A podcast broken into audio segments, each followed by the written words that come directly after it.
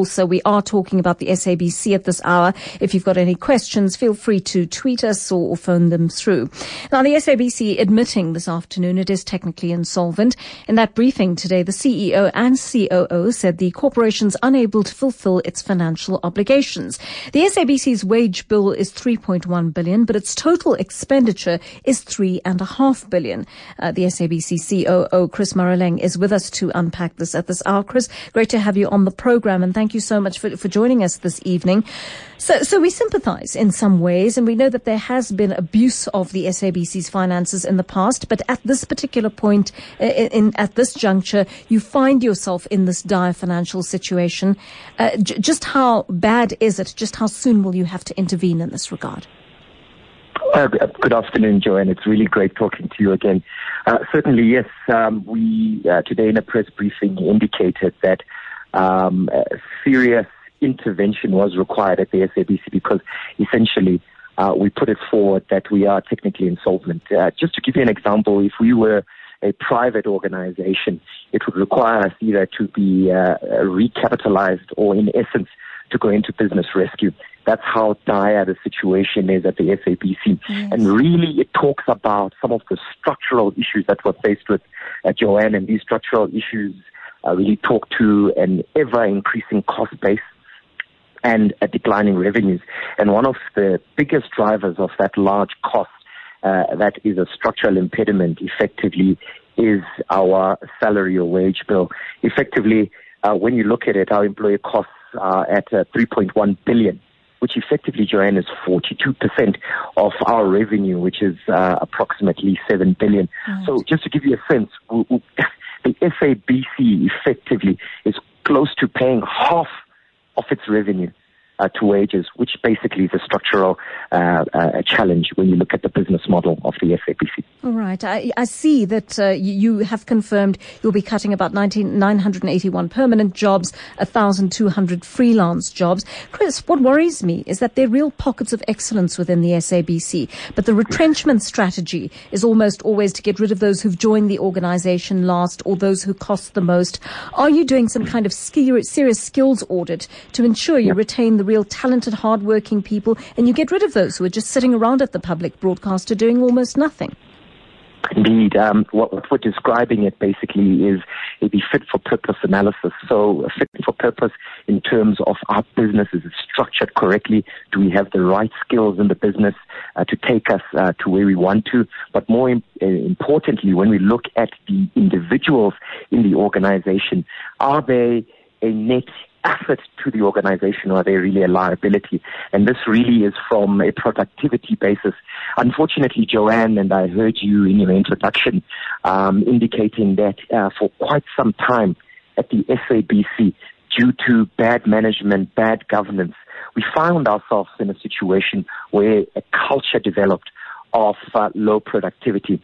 And really what we, one of the key things that we want to do as we consider the restructuring and turnaround of the SABC is to develop a high performing culture that is based on enhanced productivity and really asking what we as uh, the people at the SABC can do to turn around and basically uh, uh, create a new future for uh, the SABC.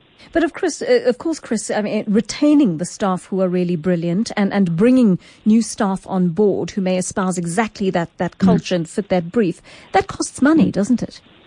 It does. It does indeed. And one of the key things that we're looking at is trying to establish uh, how we can balance the need to bring in new skills and ultimately also generate more revenues, but at the same time keep our cost base down. And also really look at how uh, we can um, find the funding to really um, assist us in our efforts to restructure the organization. Chris, almost 500 of your staff are managers, many of whom may not even be, be qualified to hold those positions. Mm. What percentage of those will you be cutting? Well, what we're trying to look at is basically, given the assessment that we have done, that is our internal HR together with experts, we will be looking at, uh, let's call it the appropriate ratio of, let's say, staff to managers. And that calculation ultimately related to our fit for purpose assessment will basically help us determine, in conjunction with organized labor, on uh, the measures that we need to take in order to uh, resize and really uh, create the kind of, uh, uh, let's call it organization that the SABC really needs to move towards if it's going to be sustainable from a financial and really from a, let's call it a, a, a competitive basis. Right. Why is the SABC so coy about telling us what senior managers like you earn when it's public money, Chris?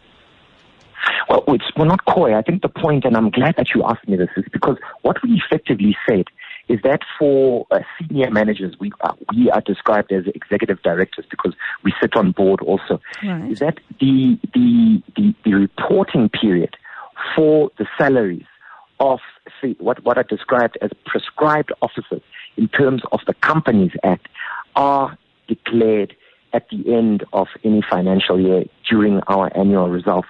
Effectively, what we're saying is that as we move the SABC towards appropriate governance, best practice in management, we do not, even under significant pressure from very powerful people, will not break our own internal governance in order to uh, fulfill a populist discourse.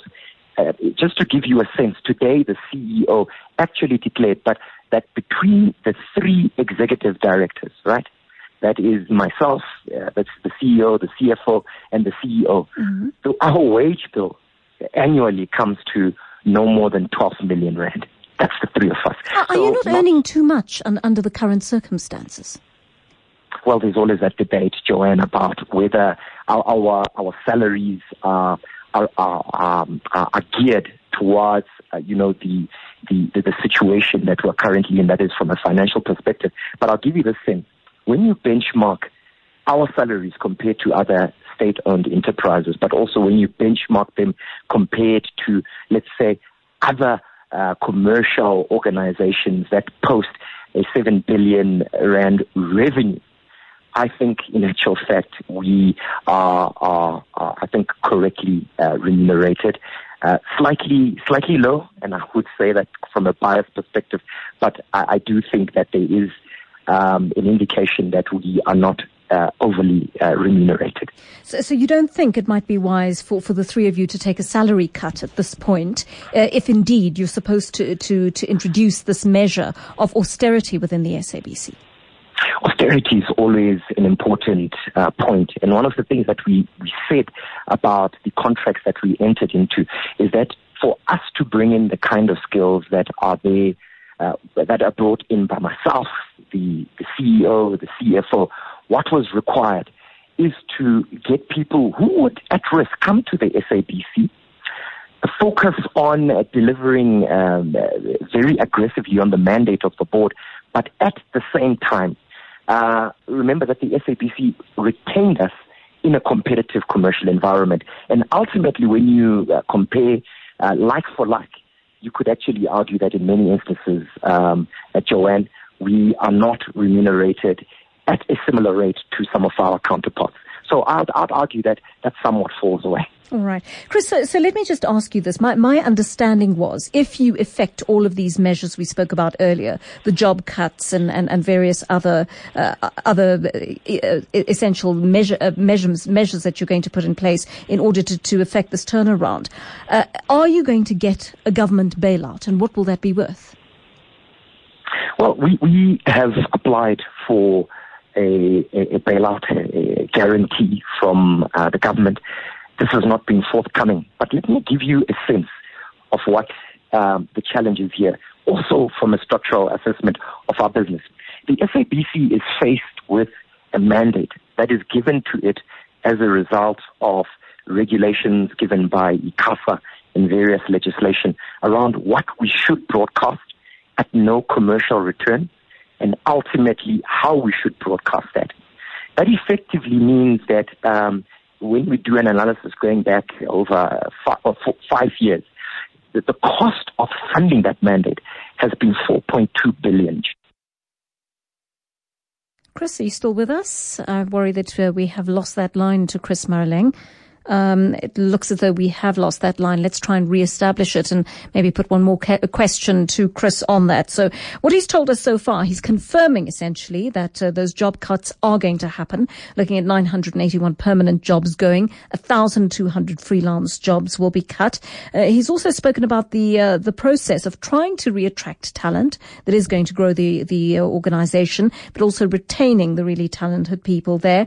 And uh, we don't know at this stage how many of the 500 managers are going to lose their jobs, uh, but certainly it seems the ratio of managers to staff at this point uh, is is a little high. So Chris Maroleng is back on the line to us. Sorry we lost you uh, for a, a, moment there, Chris. I think what we were getting to the heart of was whether indeed you are going to get a bailout from government.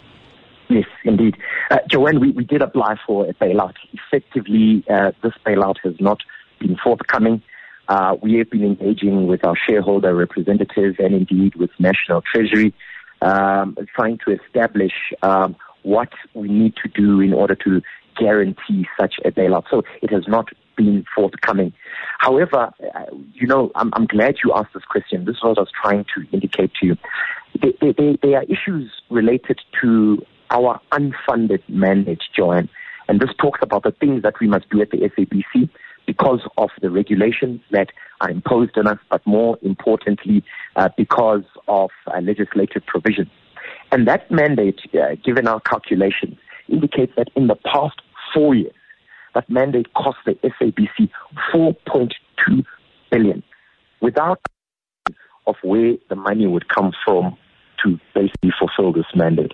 The other issue, uh, Joanne, is that we project that for us to fulfill this mandate, it will cost us in the next, let's call it five years, about 6.7 billion, with no talk about where this mandate must be funded for. So, so ultimately, Joanne, we are in a very difficult situation of having prescribed things that we must do without provision for the financial sustainability and viability of the SABC. You see, uh, this is an, an, interesting question, Chris, because uh, because many people are asking, uh, is it wise perhaps for you to start closing channels now uh, in in order to get to your goals?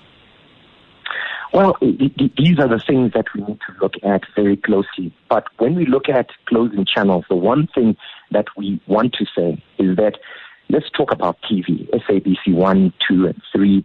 It's got our news channel and Encore uh, that, that feature on pay platforms, uh, at DSTV. However, when you look at the revenue side, the irony is that most of our revenue is indeed generated from these platforms. We run um, 19 radio stations.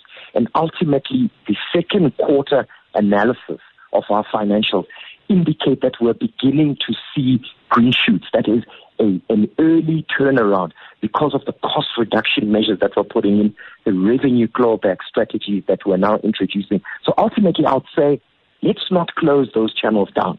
Let us ensure that they are run more efficiently and more effectively in the national interest. Chris, uh, uh, one last question that uh, that I'm going to ask you because I think it's an important one, and many of our listeners are are putting this to you as we speak. Uh, and I think one of them, uh, Vincent, has probably put this most uh, eloquently. He, or rather, Mvulane, he says, "What plans are there in place to recover the money that has been lost? People are now losing jobs mm. while these mm. culprits are sitting comfortable mm. and enjoying the proceeds of crime and corruption." And and I take it that he's referring to some of the SABC's previous administrators, including mm. Hlaudi Motsoeneng. Yes, I think um, it, it, it, has been recorded during the period of the ad hoc, ad hoc committee of parliament about the corruption, malfeasance, bad administration that was here. Uh, the public protector also uh, developed a report on this. Currently, uh, Joanne, the Special Investigations Unit, the SIU, under presidential proclamation, is engaged in investigations trying to recover and indeed criminally prosecute those who were involved in some of these corrupt practices. So yes, there are efforts for us using our internal disciplinary process to make recovery. And at the same time, there are criminal criminal prosecutions that will also include um, uh, very vigorous attempts to recover whatever we can from uh, the leakages that have occurred at the SABC. All right, Chris Maroleng, thank you so much for making the time to speak to us this evening. He is the COO of the SABC.